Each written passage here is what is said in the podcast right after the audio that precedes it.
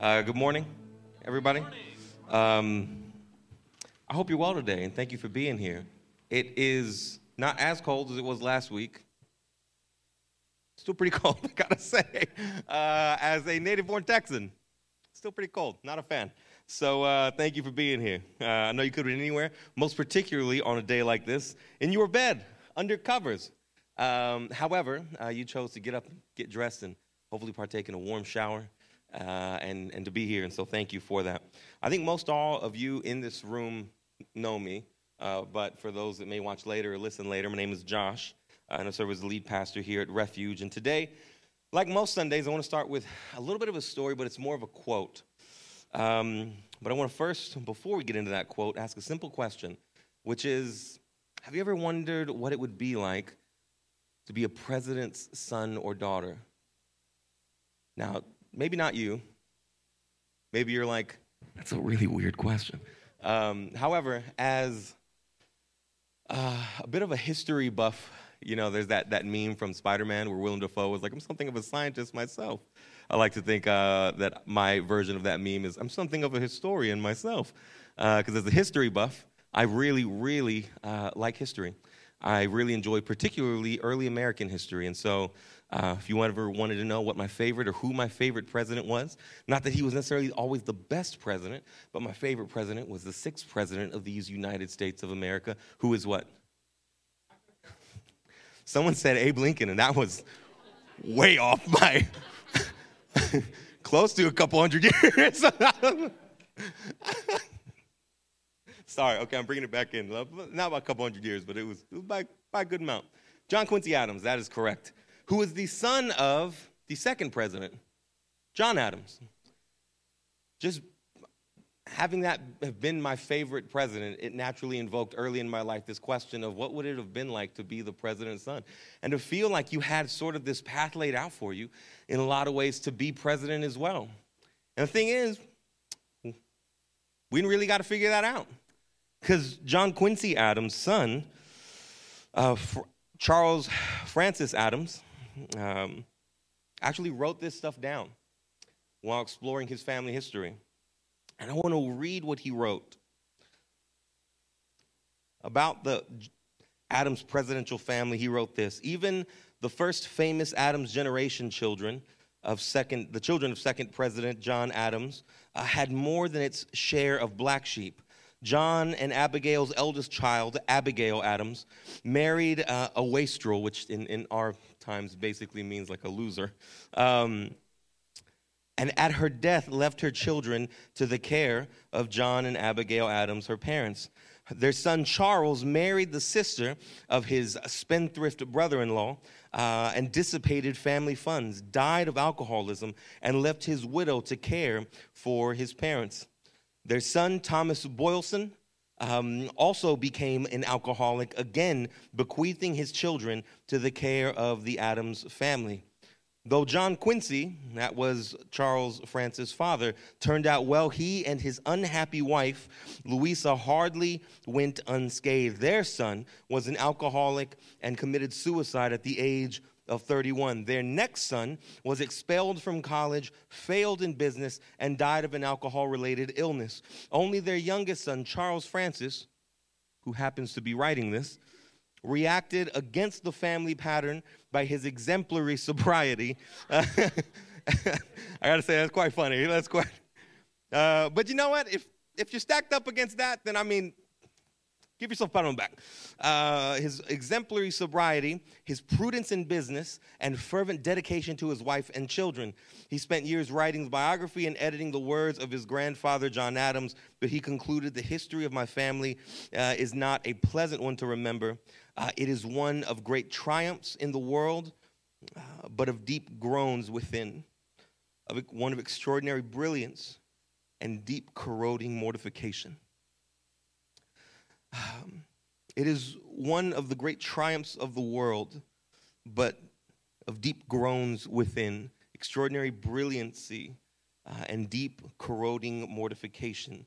I remember reading a biography of the Adams family when I was a teenager, and, and that stood out to me how incredibly revered this family seemed to be, yet how consistently their family, their children particularly, tended to go wayward and really suffered through huge sections of their life.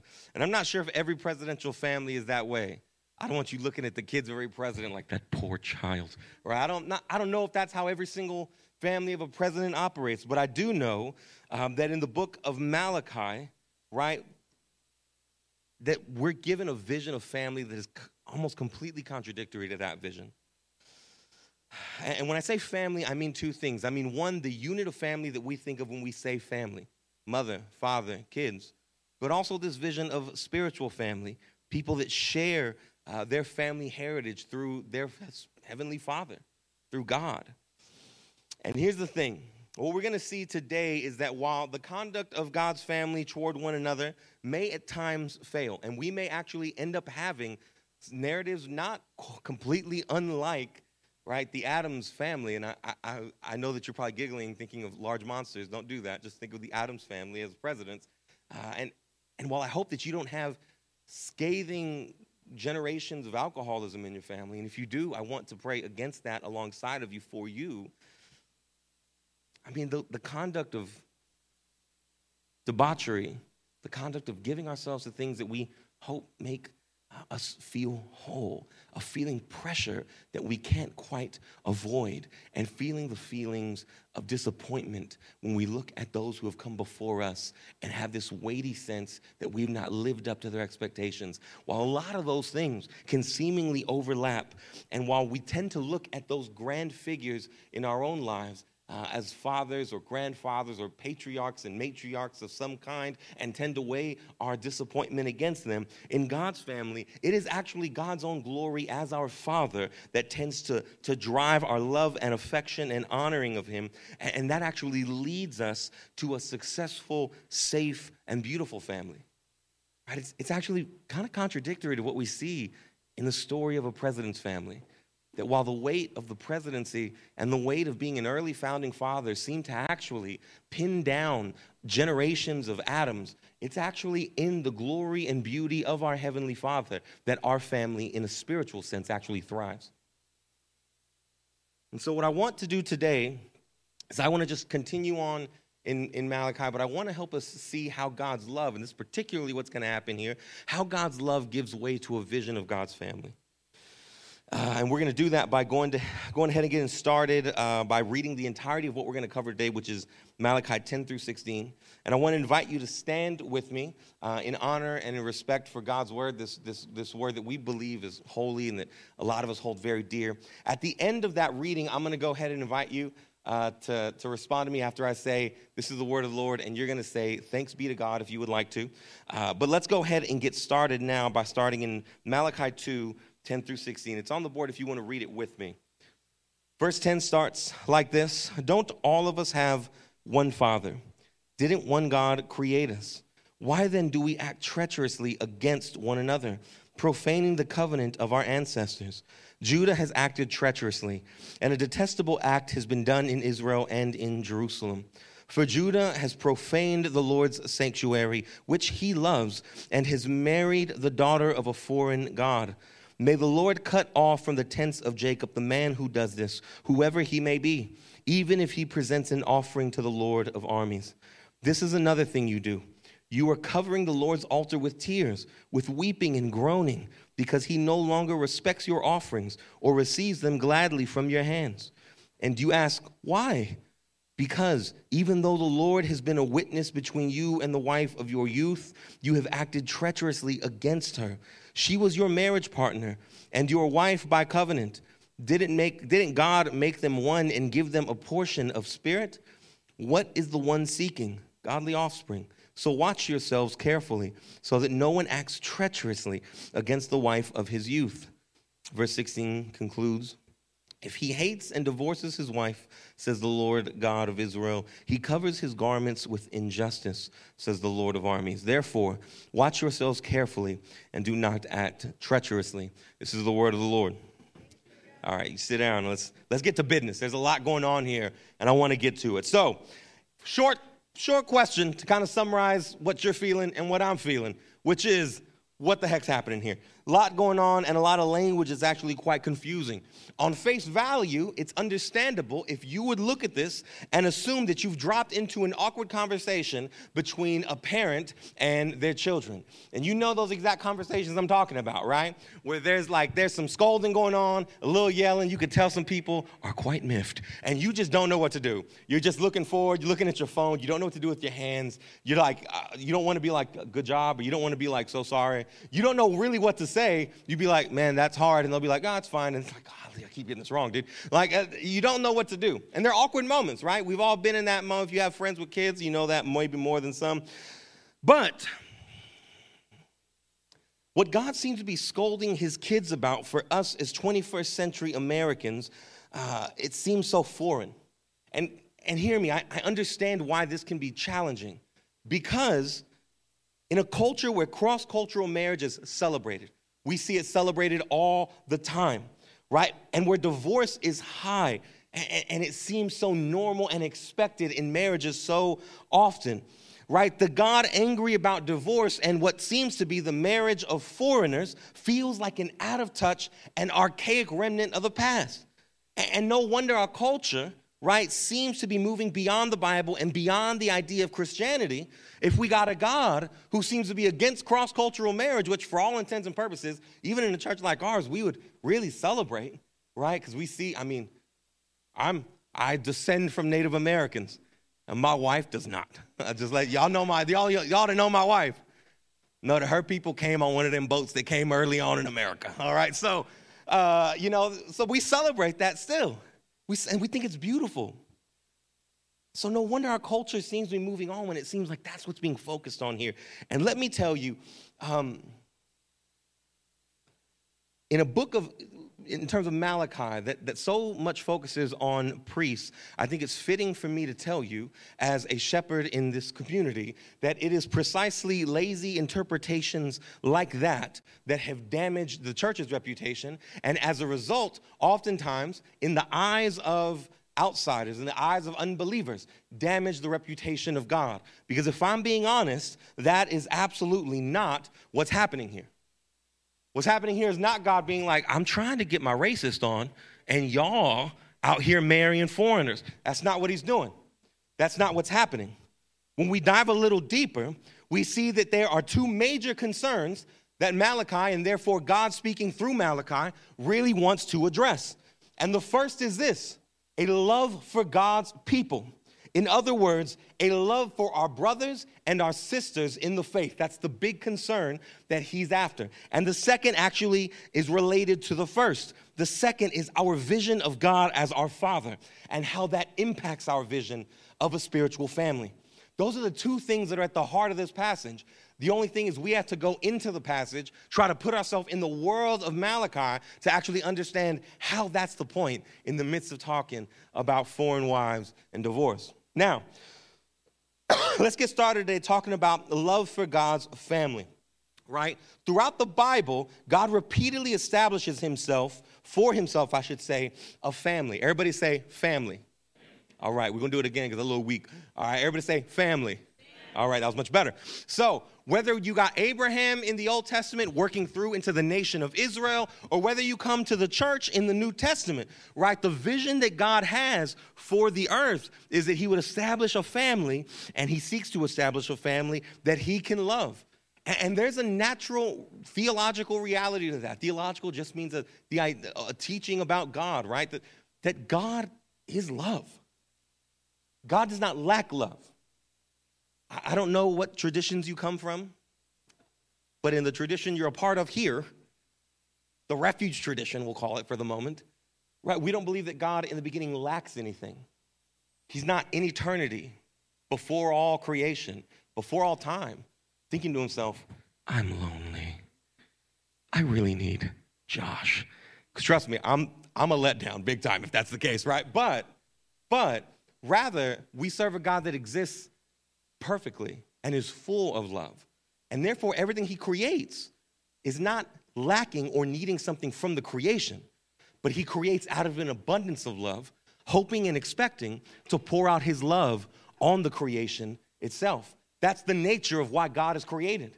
He created to love his creation. That's the point. And so when we look at, hold on, what, what, where am I in these notes real quick? Hold on. Right, right, right. As a result, when he creates, through the story of creation, he's creating a family for himself. And this is precisely why God starts here in Malachi 2, uh, verse 10, with, and you can put it up on the board, verse 12. Don't all of us have one Father? Didn't one God create us? In other words, aren't we a family? Aren't we a spiritual family? Is that not what we are? Have you forgotten that? And then he continues with why that's so important. If so, then why do we treat each other treacherously? AKA, why do we treat each other poorly? Why do we hurt one another?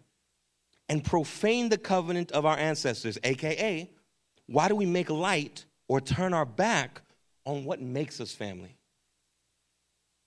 Have you ever seen, y'all, just so you know, there's lots of talks about fathering and parenting this week. So you're gonna hear a ton about my kids.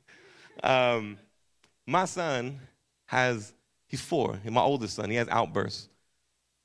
The outbursts can range in severity. But one of his favorite things uh, is to be like, You're a bad dad. And then he's like, You know what? You're not my dad anymore. You're the worst dad of all time. And then if, if we press him on it, right? If we're like, I'm gonna set the holiness aside and I'm gonna engage the boy on a carnal level right now, and you start pressing back like, oh, you want, oh, you don't want me to be a dad? Oh, you know what it feels like? You don't want to be a part of our family? I don't want to be a part of our family. And it's like, Lee, right? It gets out of hand. But I think what's unique about that is that it, it, it does in some way offer insight to what's happening here. To be a part of God's family right? There is a, a joining of one to the one who makes a family, that is God. And, and the idea of them taking lightly or making profane the covenant, that is the agreement, what makes them family, is in essence to say that there are people within this family who have treated each other treacherously, and that has happened as a result of them turning their back on the father that actually makes them a family. And that, that's a concern, right? And for, for Malachi, he, he sees them going, Why? How are we doing these things? Well, verse 11 explains, right? Verse 11 continues, They have married, how have they done this? They have married daughters of a foreign God. And we need to pause here, right? Because this is where things get tricky for our 21st century eyes and mind, right? It's not because they married foreign women. I think that's what we need to, to get out of. The Bible's not over here being like, hey, if you ain't Jewish, you ain't special. Therefore, don't marry not Jewish women, as though there is some sort of ethnic priority placed on this specific people uh, ethnically, naturally, right? Biologically. In fact, marrying foreign, foreign women and bringing them into the community of faith was not uncommon in Hebrew culture. If you just go back and look at the fact that something like Ruth and Naomi, for those of you that, that know this story, where Naomi's sons marry foreign women, but those foreign women come and adopt the faith of the family, which is to follow Yahweh, the God of Israel. And, and a foreigner who clings, specifically Ruth in this situation, becomes a foreigner who clings to God and clings to her mother. And therefore, even after Naomi's son passes, right, the daughter in law, Naomi, still sticks with Ruth and stays faithful to God. Right, this is not uncommon in their culture, it's actually pretty normal. There's a space for this and a place for this. The wording here is not even actually foreign women right? But daughters of another God. And this paints a very important picture when it comes to what's actually happening and how it impacts the idea of loving one another. Right? What this paints is a picture that they married women who were actively participating in the faith of another God. That they were literally saying, No, I, I don't, I don't believe in your God. We're husband and wife, but I don't believe in your God. I believe in this God. And I actively, it's not like a cultural association either. I, I actively practice my faith. It means something to me. I'm a daughter of my God. And here is where God's vision for his family starts to unfold and be built out from Malachi. Because what we instantaneously start to learn from this section is this that by hurting one in the body, everyone is hurt. And I want you to, if you're writing stuff down, that's you need to write that down. And if you're not writing it down, you better commit that bad boy to memory. Hurting one of the body, I, I got, I got, I got, I'm getting it. All right? Hurting one of the body hurts everyone in the body. In marrying women devoted to another faith, the entire community was affected right? While these Hebrew men saw themselves as individuals, as acting autonomously, and only impacting their own spiritual life by marrying women who were particularly leading them away from faith in Yahweh and toward faith in another God, Malachi draws their attention to the fact that they have one father, that they are a part of a family. They're not simply individuals, but a collection of sons and daughters. That's their identity now. That's a part of who they are. And, and I want to stop here again because, friend, I, I, I think this should speak to you and it should speak to me. Because when you have been adopted into the spiritual family of God, here's a reality you have to face. You are no longer an individual. You no longer function solely as an individual. You're a part of a family, of a spiritual family, where the vision of the New Testament for us is to now see one another that meet in this cafeteria with half blue and half white walls. That now, in this group of people, we see individuals that are closer to us than our own siblings by blood, than our own parents by blood. Why? How? How does that make sense? Similar to Malachi, because these individuals in this room draw you to the priority and the most important thing in the universe. Even when your blood siblings or your blood parents fail to do so, you have a family of people that are closer than biological blood because this community of people will always point you to a perfect Heavenly Father that loves you and cares for you. So even when your biological family fails you, you have a Father that will never fail you. And the individuals in this room always remind you of that. And the thing is, that does, it carries responsibilities. It carries responsibilities that we can see as being inconvenient. I'm sure reading this verse and hearing Malachi talk like this would have made some guys who had married some gals from a different religion be like, why has it got to be like that? Why has it got to be all that? I don't want me feeling like I'm responsible for this and that person. How come it can't just be me making the decision? Yes, I understand it comes with responsibilities, but the thing is, it comes with promises too. It comes with promises. Promises of people that are close to you, and people that will care for you, and people that will have your back, and people that will fight for you, and people that will be there when everyone else seems to disappear. The, the other day, I was speaking to my dad, and uh, he's in good health, but uh, he's getting, getting a little advanced in years, if you know what I'm saying. and considering some situations with my aunt being sick recently, um, we started to talk about reaching the end of life and what that's going to look like. And here's the thing I'm an only child, I don't have any blood siblings. But it was such a comfort to my heart when my dad looked at me and he said, I'm not worried about you when I die. Because the way you live your life, you'll always have brothers around you. You'll always have people to take care of you. No matter what phase of life you're going through. You'll have people that are there and people that you are there for. And I don't think you'll ever be alone. What a promise. What a good gift from a good father. That even when it feels like you are alone, when it feels like you've lost everyone that maybe you've once called friend, or if you've lost people in your family, you feel like you've been a disappointment, or your father or your mother, that they don't see you for who you are and you feel distant from them, that, that your heavenly father has provided a family where you will have a brother, you will have a sister, you will have a mother, you will have a father, you will have a friend all of your days. And we're called, now, like families, I just said that the family of God ain't always got it together. So you're going to get hurt in them relationships just like you do in normal relationships. That's because your, your brothers and sisters are still people, they're still humans. They're still going to forget or get caught up in their own lives. But this is a beautiful promise, friend. Right? It, it, it paints a picture of people that are committed to each other in ways that really go beyond the scope of what our culture usually expects. Josh Allen is right there helping us. I've been playing text tag with that man for probably about 10, 11 days, trying to figure out a night where we could get together. I'm glad to say tonight we're supposed to get together. So, barring all cat- cat- catastrophes, catastrophes uh, going down in my life or his life, I'm gonna see that man tonight. He got two kids, and that man in his one job got about 1.75 jobs. I got three kids, and my job is y'all. So I it has its moments, you know. What I'm just playing. I'm just kidding. I love y'all. I'm just kidding. I'm just playing. But we're busy individuals. But that that moment of going, hey, what about this day? I can't this day. What about this day? I can't that day. What about this day? I can't that day. But what about this day? And I don't mean that was one conversation. I mean it was like send. Did I get leave? Did I get left on red and then randomly pop back in like, what about Saturday?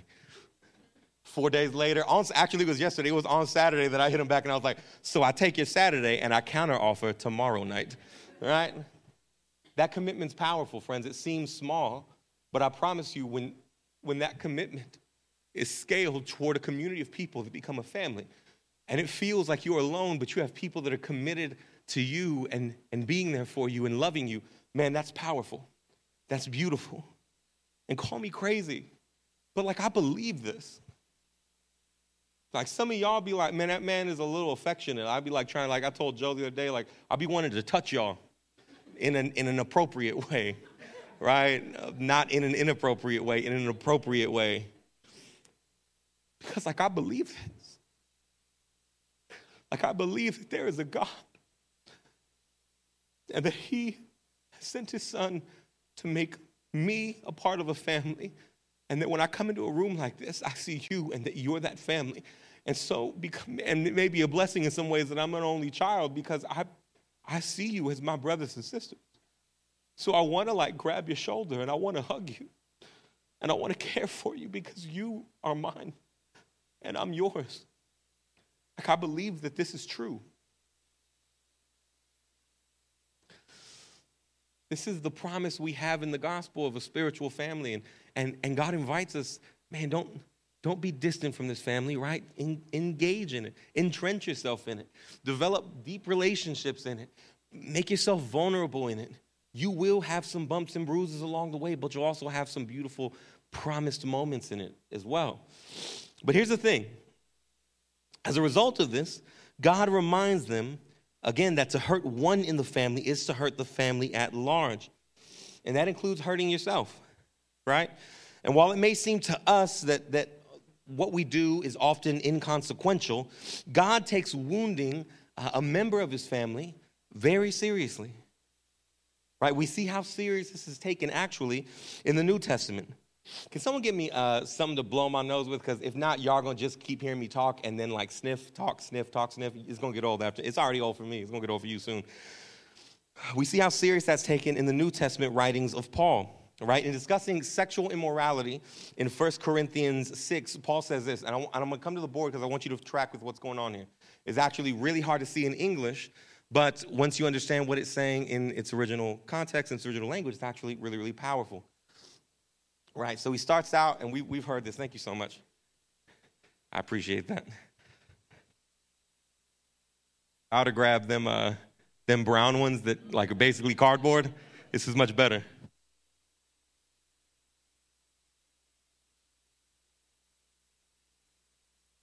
Allergies and crying don't mix. So, verse 10, I mean, verse 18 in chapter 6 starts like this Flee sexual immorality. Every other sin a person commits is outside the body, but the person who is sexually immoral sins against his own body. Uh, if we continue on to 19, and this is where it starts getting tricky. Verse 19 says, Don't you, singular, know that your singular body is a temple, singular, of the Holy Spirit who is in you, again, singular, whom you have from God. You are not your own, you've been purchased with a price. That's what the next, uh, you were bought with a price, so glorify God with your body. Now, that may paint the picture that, hey, God really values your conduct. He really values the way you act And that's because he's bought you. You're his son, you're his daughter. It's important to him. And so, you as an individual and autonomously and X, Y, and Z, you need to really concern yourself with yourself. However, this is not the only time this language is used. Three chapters earlier, in 1 Corinthians chapter 3, Paul actually says this. It's going to be eerily familiar.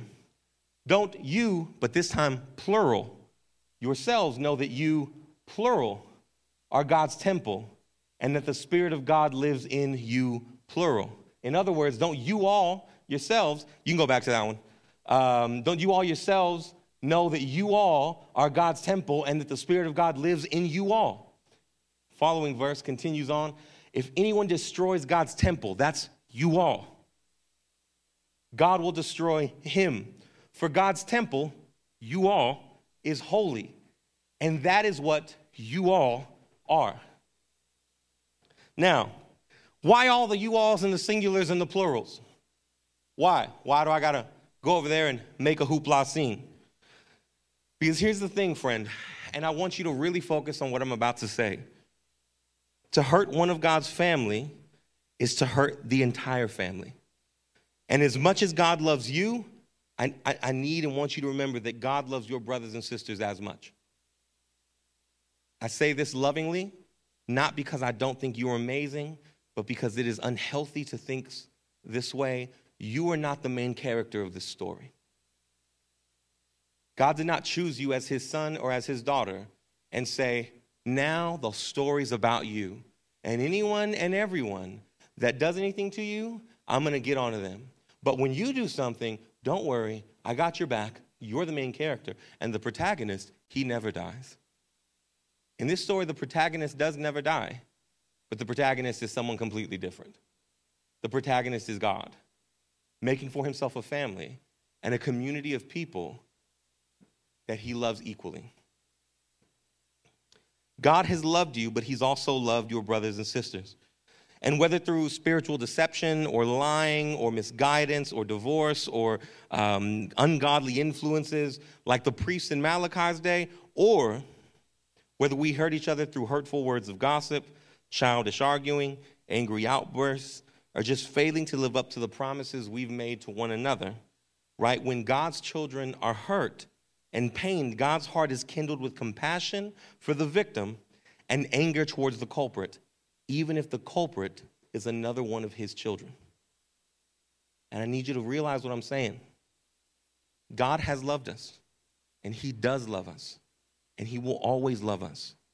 We are His children. You're His son or His daughter.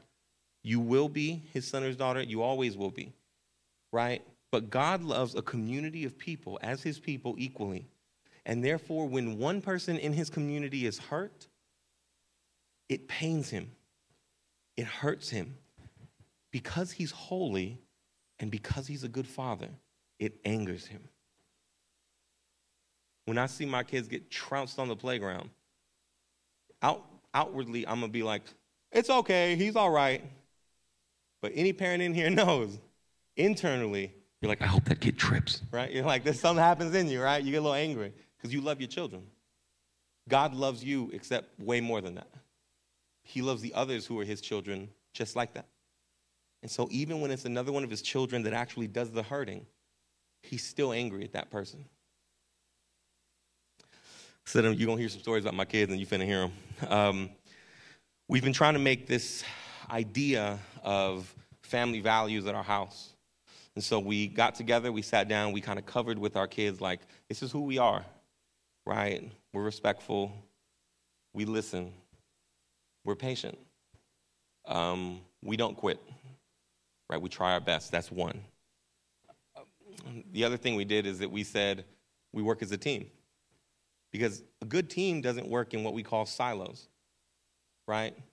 What working in silos means is that oftentimes, and you've been a part of a team like this and you've been like, I hate this team, is you have people that are like, this is my role, this is what I do, this is all that I do.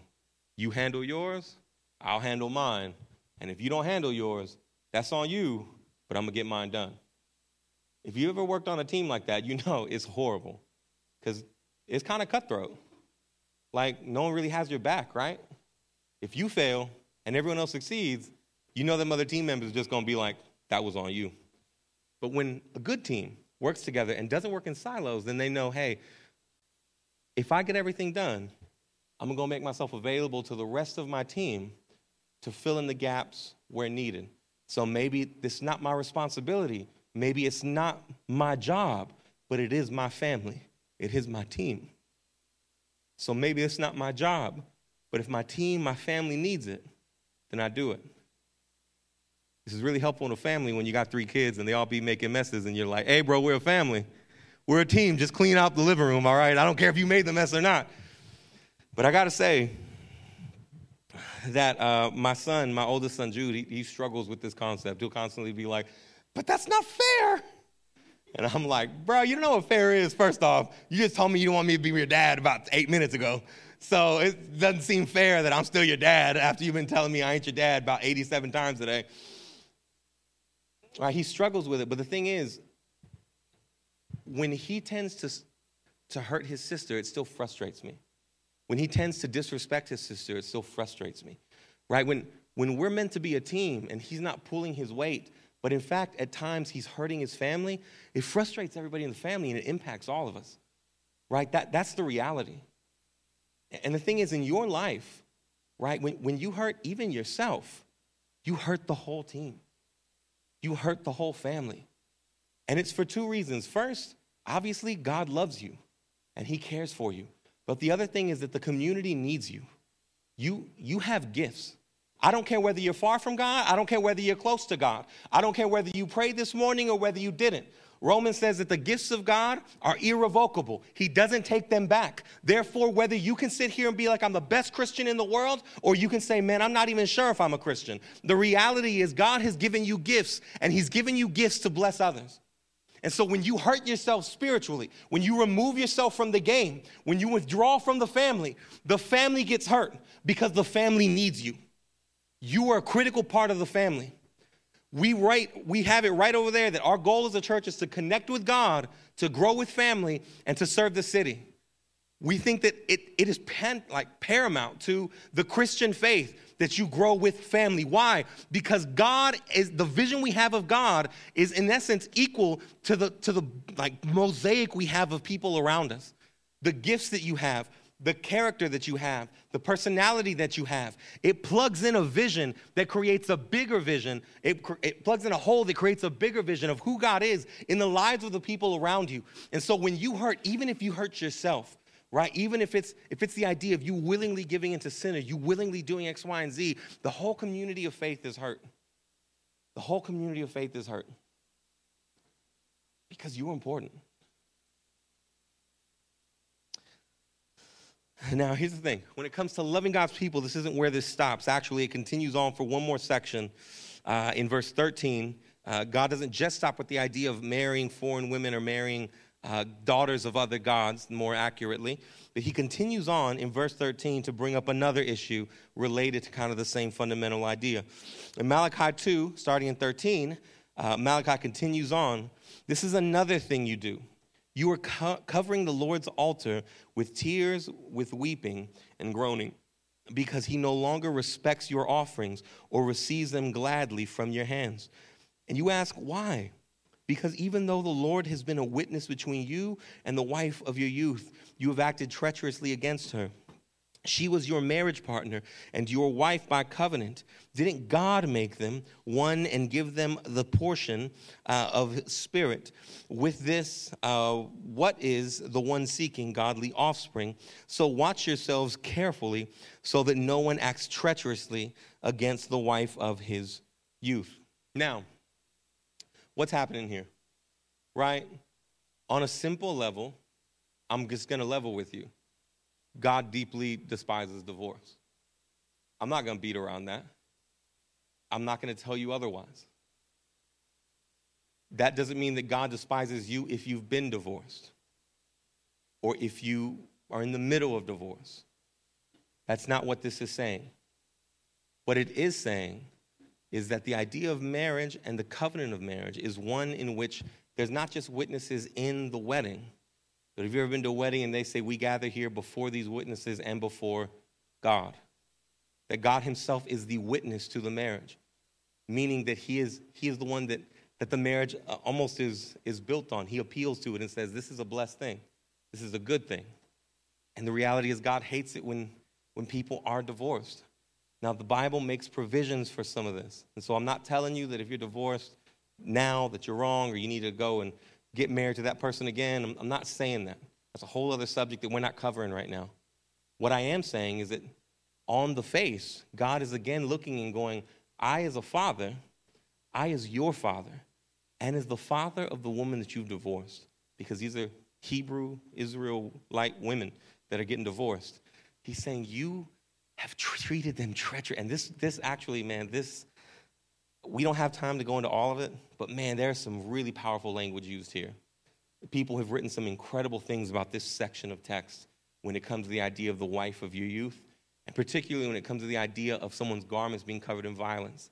If you go back again to Ruth and Boaz, um, that when Boaz claimed Ruth as his wife in their culture, they would lay a garment over the woman, and that would communicate in a ceremonial way that's going to be my wife.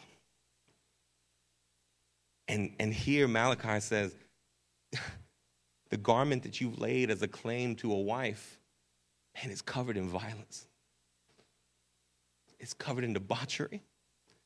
In essence, he's painting a picture that the community and family of faith have left a, a trail of violence and tears. There's even been some interpreters that have believed the tears of the altar are not actually the tears of the individual making sacrifices, but those tears that wet the altar of God in this sacrificial system are the tears of women who are crying because they've been left behind in a culture that now is seeking a new thing uh, in, in these other women from foreign religions. And there's some powerful things happening here. We can't get into all of them today, but I want you to know that, like, a couple of points is that God deeply cares for and He is jealous for and protective of any individual. In this case, it's women and it's wives, because in this culture, women were particularly vulnerable. But anyone who is a marginalized, defenseless, right, hurting person I want you to know that when you read the words of this verse that say, there are tears and there's groaning, you've been violent, the promises you've made are faulty, they're bankrupt, and I, don't I reject your offerings on behalf of those that you've left in need. That that's the heart of God toward every marginalized person in the world today. He, that is actual. So when you see injustice happening, it should fill your heart with jealousy as it does with God. It should, it should lead you to desire justice as God desires justice. It may even require you speaking um, and, really taking actions against those that are oppressing individuals, just like God takes a step to say, I ain't gonna accept your offerings right now, because you leaving, you're leaving a trail of tears and anguish behind you. It may even require some measure of action in your life to express a dissatisfaction with the injustice. That's why in our church, I'm not going, if there's some random act of injustice that happens and you're out there marching, I ain't going to look at you and be like, what are you doing? We don't do that. No, we do that. We do that. Why? Because God values justice. He looks at the oppressed and he cares for them. He looks at the hurting and he is their refuge and he is their strength. Even if the individual's lives don't always line up with our beliefs, that's not, again, we talked about this one time last year that people's faith is not the gauge on what makes them valuable, valuable in God's kingdom. That they're made in God's image is what makes them valuable in God's kingdom. And so we value this idea of justice. And God cares for individuals that are oppressed and individuals that have been hurt. Now, kind of close in here. Why is all this happening? Why is all this going down? Why is the community of faith one fractured and treating each other treacherously, right? Being deceitful, falling away from God and pursuing other faiths, kind of disrupting the vision of family that God has given them in divorce. What is happening here? From Malachi's perspective, and honestly, some of my perspective looking at the world we live in today as well, right? A huge part, if not the main part, of why it's happening is because the individuals who are participating in this have lost their vision for God as our, not just my, but our Father. Often we forget to love each other as we're one because we've neglected at best and forgotten at worst the Father that makes us one. What makes a sister different than a stranger? What makes a brother different than a friend? Right? It's the lineage of where we come from. It's a shared father, a shared family. Understanding God's love for you and loving Him in return is not just for you, it's for the world around you. When we understand the Father's burden for us, it helps us understand His burden for others. And here's the thing as we go out and love others and we see God's deep love for them, it likewise reminds us of God's deep love for us. It's like an incredible cycle of reinforcing love once we understand that we're a part of a family that's meant to love and serve one another. And as we see the Father's love, oh, sorry. Uh, the other day, I was, I was again uh, talking to my son, Jude. Uh, Jude's got a lot of cameos today, but he's going to have some cameos through the course of his life, to be fair. Um, he got onto his sister about something. It wasn't a huge deal, but I had had a really long day that day, if I'm being, being honest with you. I had a hard day. And um, I was looking at him, and I tried all the natural things that, that kind of I do. Like I try to give him some consequences, trying to give him some guidance. I wasn't nothing helping. And finally, it wasn't a tactic, though it might be now. Uh, it was more of a response. And the response was simply to the difficulty of the day, the difficulty of that moment. I started crying. And uh, I looked at him in my tears and just said, Dude, I love you. And I love your sister. I love both of you. And I want to protect y'all. And it hurts me deeply when you hurt each other. And so, Jude, I'm not just getting on to you. Man, I love you. I love her. And I want both of you to be okay. And I don't know if it was the speech or the tears. Let's be honest, it was probably the tears. Um, and thank God my son's not a psycho because he came over and was like, okay. okay, I'm sorry. And I was like, but that's the first time you said I'm sorry in nigh three hours, brother. That was, I thank God. Uh, he gave me a hug. He's like, okay, I'm sorry. I'll tell Leo, sorry. He goes, he tells his sister, sorry. And like I said, I don't know if my son's responding to the truth of him being a part of family, or if he's just seeing his dad cry.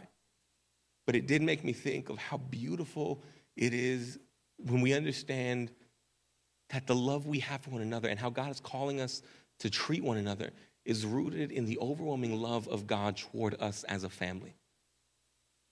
That you are part of something beautiful here. Because God didn't come here to see you, God came here to see us.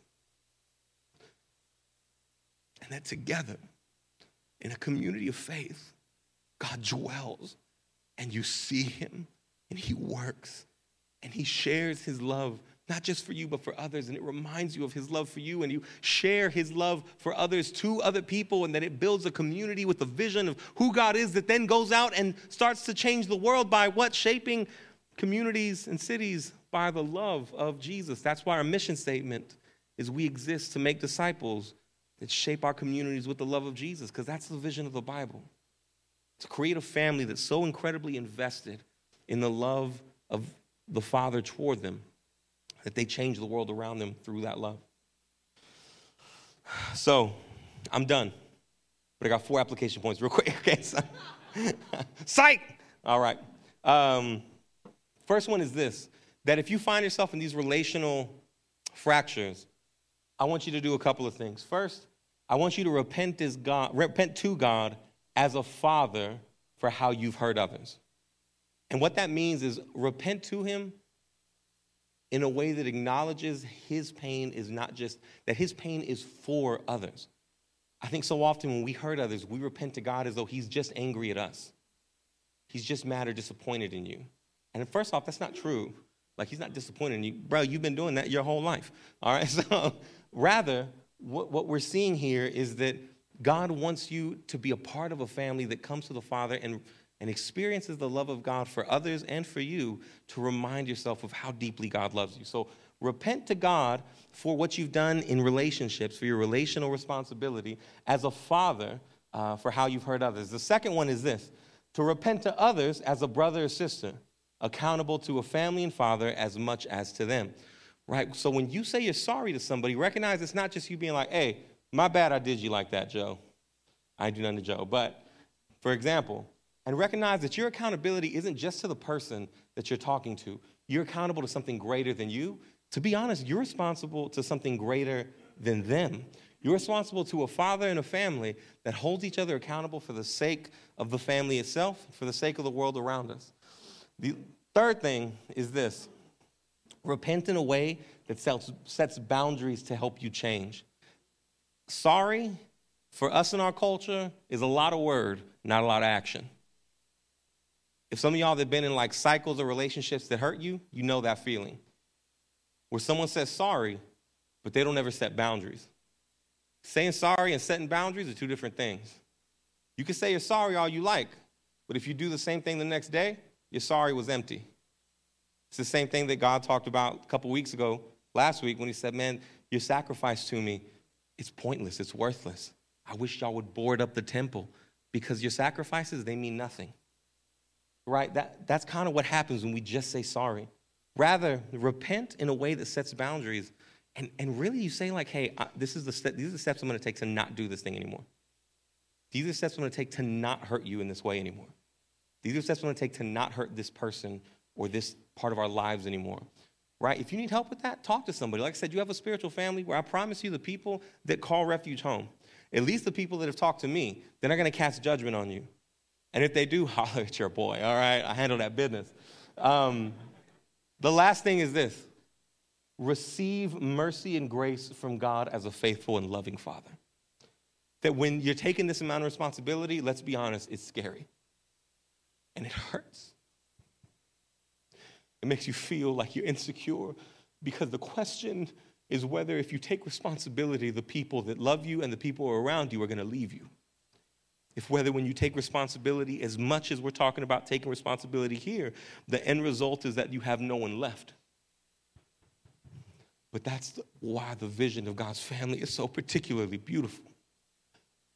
Because the more responsibility you take, the deeper and more honest you repent, the more you see the mercy and grace of a loving and faithful Father who will never leave you and whose, whose anger is only exceeded by his love, grace, and mercy to you. And So when you take all that responsibility, end it by receiving grace and mercy from a faithful and loving Father that he ain't holding that against you. And he separated you from those actions. In, in the Bible, says, as far as the east is from the west. And that's meant to be inf- infinitely in their imagery. So today, if this is you, all right, if you found yourself either hurt by someone or if you found yourself having hurt someone, and let's be real, you should find yourself in both those things. I want you to take some time today to one, receive the mercy and grace and refuge of God, that He values your pain, that He sees you and He's motivated by justice, that He does not want you neglected, He does not want you hurt. He is there to be your strong person, and He is there to be your security. Our church is called a refuge community church because the Psalms say that God is a very present refuge in times of need, and that's who He promises to be to every person that's hurting. On the other hand, if you probably speaking to the same person here, have also been someone that hurts others. Wrestle with that in your heart today. Take, take responsibility for it. And as you take responsibility for it, receive the mercy and grace of God in full. That grace covers in full, right? A forgiveness that completely forgives his children. Let's celebrate that today fact, let's just take a couple of minutes to do that before we take communion. And so, what I would love to do is simply give you some space to pray, to respond to God. If you would like to pray with someone, uh, I'm going to be right over there. Can Mike and Lex be right over there too? If y'all need prayer, y'all can pray with me too. We'll just make it a little circle. Um, we'll be over there to pray with you if you need prayer. But let's just take some time and, and just spend some time with the Lord in that way experiencing His grace and mercy and His love for us.